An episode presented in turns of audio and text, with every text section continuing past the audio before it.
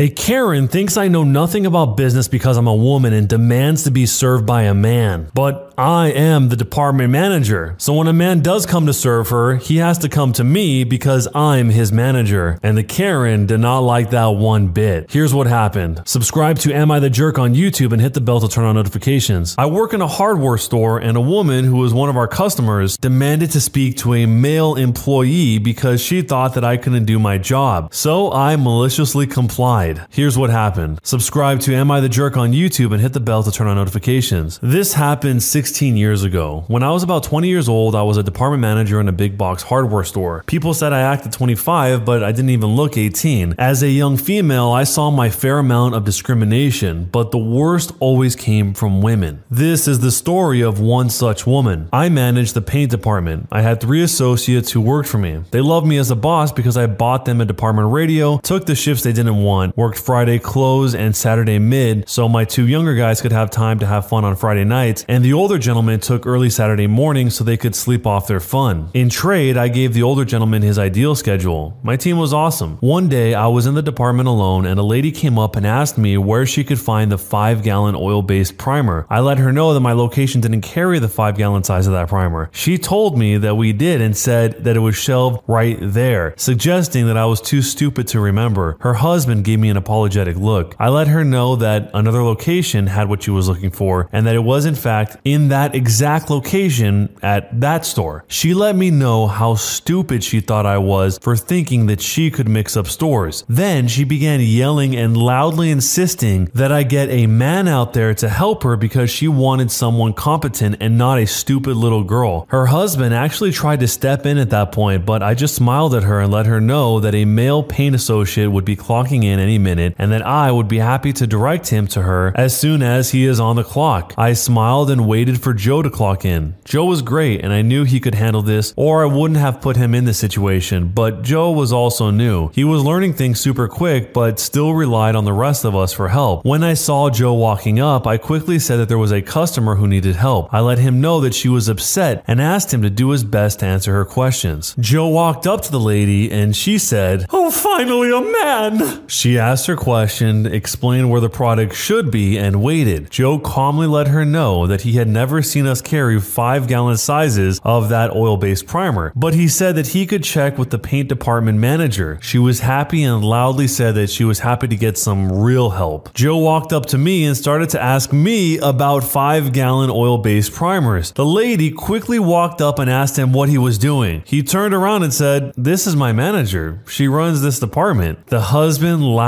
out loud. The woman stormed off, and I bought Joe lunch. Was I the jerk? It's a shame that the OP has to deal with people like this, and it's kind of surprising that, according to the OP, the worst of this type of discrimination always seems to come from other women. I think a lot of people would probably assume that a woman wouldn't have these sort of assumptions and stereotypes about other women, but according to the OP, that's the most common scenario for this type of situation to happen. It sounds like the guy this lady came with, her husband, is used to seeing this because he was already trying to mouth an apology, and at the end, he just bursts out laughing at his wife for how foolish she seemed by acting like this. So if you're in this situation, let me know how you would have handled this down below and jerk or not a jerk and why. A bank customer did not expect her to be the manager. In my first banking job, the branch manager was a 23 year old Asian woman. The branch office I worked in is in a wealthy neighborhood with mostly white retirees. We had a lot of sweet little old ladies who just loved coming into our branch because out of the six people working there, it was all women and one man. And the one man was a bank teller. So all the bankers and the manager and the assistant manager were all young women. We did not do this on purpose, and it was only like this for a few months. But the old ladies loved it because back in their day, women were the secretaries and not the bankers. Anyway, some of the little old men did not care for it as much. One time, this man comes in storming, pissed off about a $3 charge on his account, and says, I want to speak to your manager. Is he in? I looked at him and said, Our manager is here. Let me call her. The look on his face when he saw our bombshell of a manager come strutting out to meet with him was priceless. Somebody followed up with a story that said, Dude, I get this. We occasionally have this old dude who comes into our bank who refuses to work with women. The problem is, our manager was a woman and had no sympathy for the sexist dude. Our new manager is a flamboyantly gay guy, so I'm sure that will come with its own fun times. There's a lot of people that are just stuck in their own ways of thinking, like in both of these stories. In the first one, the old man doesn't want to speak to the woman manager because he's used to the managers being men. But at a certain point, if he's going to get anything done in that bank, he's going to have to accept that that's how it is and there's nothing wrong with that at all. It shouldn't matter what the gender of the manager at that bank is because either way, they're probably going to help you out with whatever you need. But let me know if you've ever seen any situations like this. Give me the money you put aside for your baby because you might still miscarry. So, two years ago, I got pregnant for the first time. Chris, my husband, and I told our families, and Rory, Chris's dad, my father in law, was overjoyed at the idea of a grandchild. And at Lisa's suggestion, Lisa is Chris's mom, my mother in law, Rory, my father in law, gave me and Chris a check for 1,000 pounds. He said this was to pay for a nursery and the rest should be kept safe until the baby was 18. Shortly after this, when I was at about 12 weeks, I had a miscarriage. We tried to give Rory his money back, but he asked if we were ever going to try again. We said someday, but not anytime soon. Rory said to put the money in a savings account and add to it so that when we do have a baby, we have the money for it. Chris and I agreed, and after that, we made an account, deposited the check, and tried to put in about 10 pounds per week. As it's been two years of regular topping up, the account currently has around 2,500 pounds in it. We've missed a week here or there, but we have never taken money out of it. Chris and I have both been to therapy and agreed to try again. I'm currently four months pregnant. We waited this time until we were both out of the danger zone, a period where miscarriage rates are higher, before we invited our families over to our place and told them over lunch. Everyone seemed really happy for us, except for my brother Tom. I pulled Tom to one side and asked why the long face, and he told me that he knew about the baby fund and had been intending to ask me for it. In the conversation after that, Tom said that Sean, my nephew, is going to university in a couple of years. He's 16 now, and Tom doesn't feel that maintenance grants will be enough for Sean to live comfortably. These grants are up to 7,500 pounds per year. I said that Sean could get a job, and Tom said that he doesn't want Sean working through A levels because it'll affect his grades. Tom also said that he and his wife, who are both in their mid 30s, had Sean at the time when they would have gone to university, so they couldn't go. And because of this, it's important to them that Sean goes. He figured as me and Chris are on a 10 pound per hour, and Tom and his wife are on a 9 pound per hour, this means that we automatically have money to burn. I replied that the baby fund was, shockingly enough, for my baby. Tom then said, I figured you, you know, the last time, then this one, it isn't a done deal yet. I told him no. Tom then immediately told Kelly, our mom, how I was refusing to give him the baby fund. And now both Tom and my mom, Kelly, are mad because Sean needs the money and we're a family. Sean did not even know Tom was asking me for the money or that the money existed. And for some side clarification, Kelly is my and Tom's mom, Sean's grandmother. Tom and his wife, who isn't relevant to this story, are Sean's parents. This is a story of intergenerational entitlement. So going back to the story, to this day, the only people to ever contribute to the baby fund are Rory with his starter money and me and Chris with our 10 pounds per week and bonuses. We don't even consider that money to be ours anymore. And even when Chris and I were in dire straits and could really have done with some of the money in the fund, we still didn't touch it because as far as we're concerned, that's our baby's money. It turns out that Lisa, my mother-in-law, told Kelly, my mom, about the existence of the baby fund years ago, as Kelly makes quite a bit of money. So Lisa, my mother-in-law, thought that Kelly might want to contribute to the fund. Tom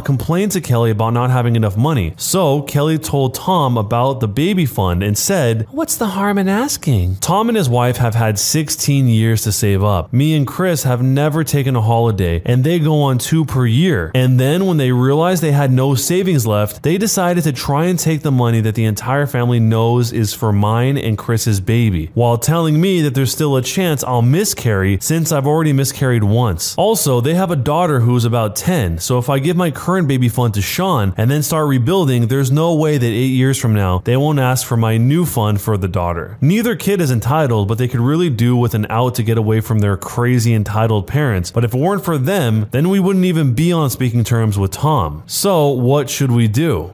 When you need mealtime inspiration, it's worth shopping Kroger, where you'll find over 30,000 mouthwatering choices that excite your inner foodie. And no matter what tasty choice you make, you'll enjoy our everyday low prices, plus extra ways to save, like digital coupons worth over $600 each week. You can also save up to $1 off per gallon at the pump with fuel points. More savings and more inspiring flavors make shopping Kroger worth it every time. Kroger, fresh for everyone. Fuel restrictions apply. Many of us have those stubborn pounds that seem impossible to lose, no matter how good we eat or how hard we work out. My solution is PlushCare. PlushCare is a leading telehealth provider with doctors who are there for you day and night to partner with you in your weight loss journey. They can prescribe FDA-approved weight loss medications like Wegovy and Zepbound for those who qualify. Plus, they accept most insurance plans. To get started, visit plushcare.com slash weight loss. That's plushcare.com slash weight loss. Another day is here, and you're ready for it. What to wear? Check. Breakfast, lunch, and dinner? Check. Planning for what's next and how to save for it? That's where Bank of America can help. For your financial to-dos, Bank of America has experts ready to help get you closer to your goals. Get started at one of our local financial centers or 24-7 in our mobile banking app. Find a location near you at bankofamerica.com slash talk to us. What would you like the power to do?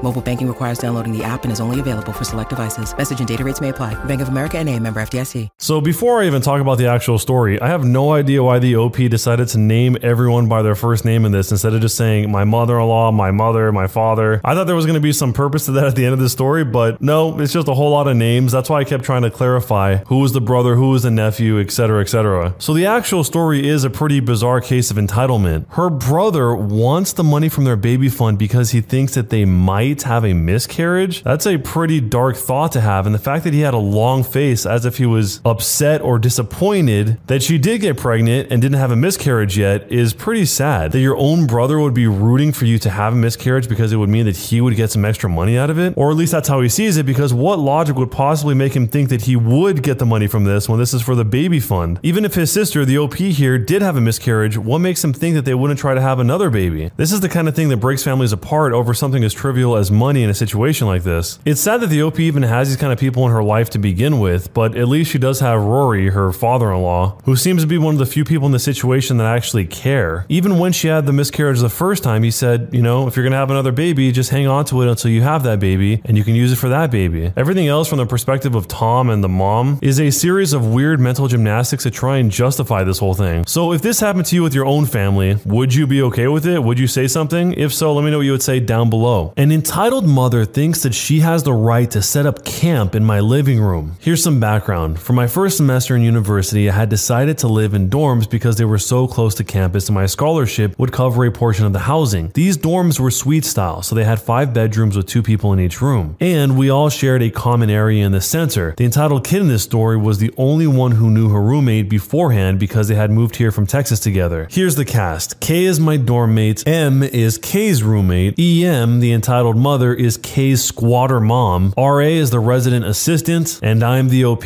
So the first day of check in was absolutely insane. With 10 students in each room, we had 80 people on each floor, and the RA had to check in each person individually. So we really didn't get time to know each other between the line and unpacking. Everyone's parents were there to help them move and to say goodbye. Our floor was all freshmen. Because of this, nobody really thought twice about the entitled mother still being there that night. My roommate and I went to the opening ceremonies and didn't get home until probably 1 a.m., and we were really surprised to see the entitled mother asleep on the couch. We chalked it up to thinking that her flight back to Texas may not be until the next day and just went to bed. That morning, we woke up to the most delicious smell of bakets, omelets, and waffles. Everyone slowly filed out of their rooms thinking one of our dorm mates had made us food before our first day of class. Boy, were we wrong. The entitled mother had gone through the fridge and the cupboards taking ingredients from wherever she could find, meaning it was our food. As a student with no job at that point, the food she took from me and my other roommates was supposed to last the first couple weeks of school until we could get a job or parents sent some money. All of us were very obviously annoyed, but she seemed completely oblivious to the dirty looks. The entitled mother and Kay were just munching away while their dishes and mess were piled all over the counter. Eventually, M, Kay's roommate, walks out and they excitedly tell her that they made breakfast for her too. We were all dumbfounded, but kept quiet as we hurried to eat cereal or toast. My classes were in the afternoon, so I didn't get back from campus until around 4:30 p.m. I was expecting the mess to be cleaned and the entitled mother to be gone, but as I walked in, the counters were still covered in their dishes, and the entitled mother, K, and M were playing on my Xbox. I cleared my throat to get their attention. All I got was a side glance from M, who looked like she'd been caught doing something really bad. As I peer further over the couch, I realized they went through all of my tech box to set up my Xbox, leaving everything from my Wii to all of my movies scattered on the ground. I was absolutely livid. I went and unplugged the Xbox in the middle of their game. This made the entitled mother completely lose it. You brat! We were in the middle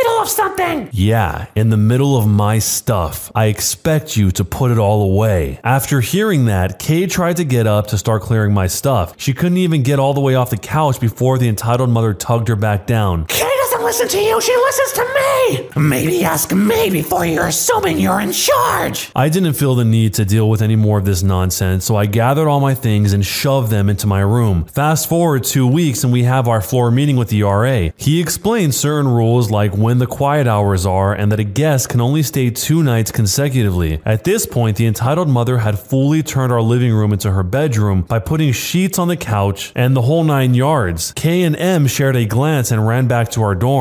The second the meeting was over, I march up to the RA and tell him that someone has had a guest since the first day of class. He looks absolutely dumbfounded as I lead him to our dorm. When I walk in, K and M are sitting on the couch as if nothing happened, and there was no signs of the entitled mother. The RA took Kane to the hallway and they talked for 10 minutes. Apparently, she had been begging the entitled mother to leave, but she just wouldn't. After hearing the rule, Kay went and told the entitled mother she has five minutes to get out or she won't be allowed to live there anymore. That isn't true, but she needed to sound serious. The entitled mother got up and left to drive back to Texas, which she could have done at any moment. The real kicker of this story is that there was a bed and breakfast not even 30 yards from the building's entrance. So, what should we have done? Part of me wants to think that maybe the entitled mother was really in dire straits and she had nowhere else to go, and she's already exhausted all of her other options, and this was her last resort before ending up homeless on the street, or in an even worse scenario. But right off the bat, just the fact that she wakes up the next morning, steals all the other students' food, who most of which don't even have jobs, cooks up this big breakfast, but only for her, M, and K, makes it seem like that's probably not the case. Because if she really was, she would be laying low, trying to stay out of people's way, and just not be noticed in general. Taking other people's food that you live with and eating it is probably the quickest way to make everyone living with you not like you anymore. And in the end, apparently going back to Texas was an option all along. If what Kay said was true and she's been begging her mom to leave this entire time, then I feel bad for Kay because maybe they have some sort of weird power dynamic where the mother just imposes and Kay can do nothing about it. But let me know how you guys see the situation and how would you have handled it? Let me know down below. Am I the jerk for charging to take photos of the bride? I'm a photographer and one of my family members had sent me a couple that was looking for a wedding photographer. From the get go, this couple was being very frugal with their money. Since I had sympathy, I cut my prices to help lower that burden. From the get go, they tried cutting every corner they could to get the most out of me. They wanted to dress up their kid, bring them to their engagement shoot so they could also sneak in some family photos. Not cool, I didn't allow it. They booked me for three hours of their wedding, and I knew this was going to pose a problem, but three was all they could afford and apparently all they needed. Leading up to the wedding, I knew that we didn't have any time to spare when it came to the photos. I asked the bride for the itinerary for the wedding and also all must have photos with an example for her to use. The day before the wedding, she says there isn't a schedule and we will wing it. And the shot list definitely showed that someone did it last minute. The wedding day comes and everything is an unorganized disaster. There were very few moments where the bride and groom could actually be taken away.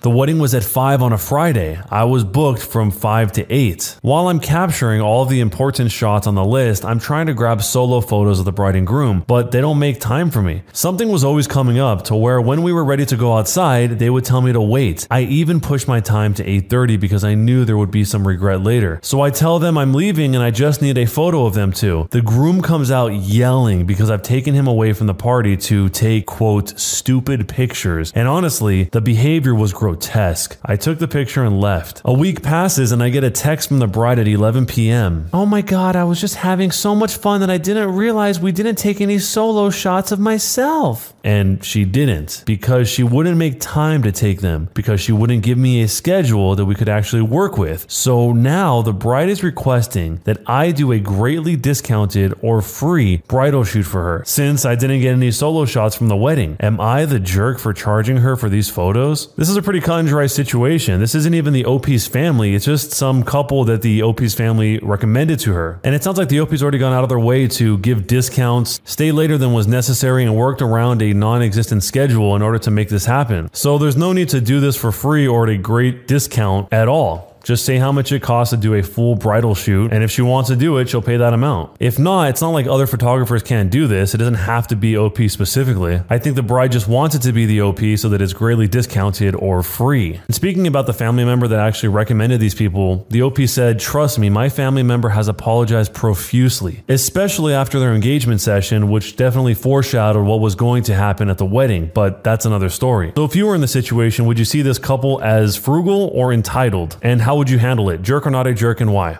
When you subscribe, make sure to hit the bell to turn on notifications. To finish listening to all the stories in this series, use the playlist at the top of the description. And next time you live stream, use the cream of the crop music. Search for cream of the stream on Spotify or whatever music platform you use for copyright free music to use for your stream. It's free, cream of the stream. Either way, thanks a lot for listening. I'll see you guys next time.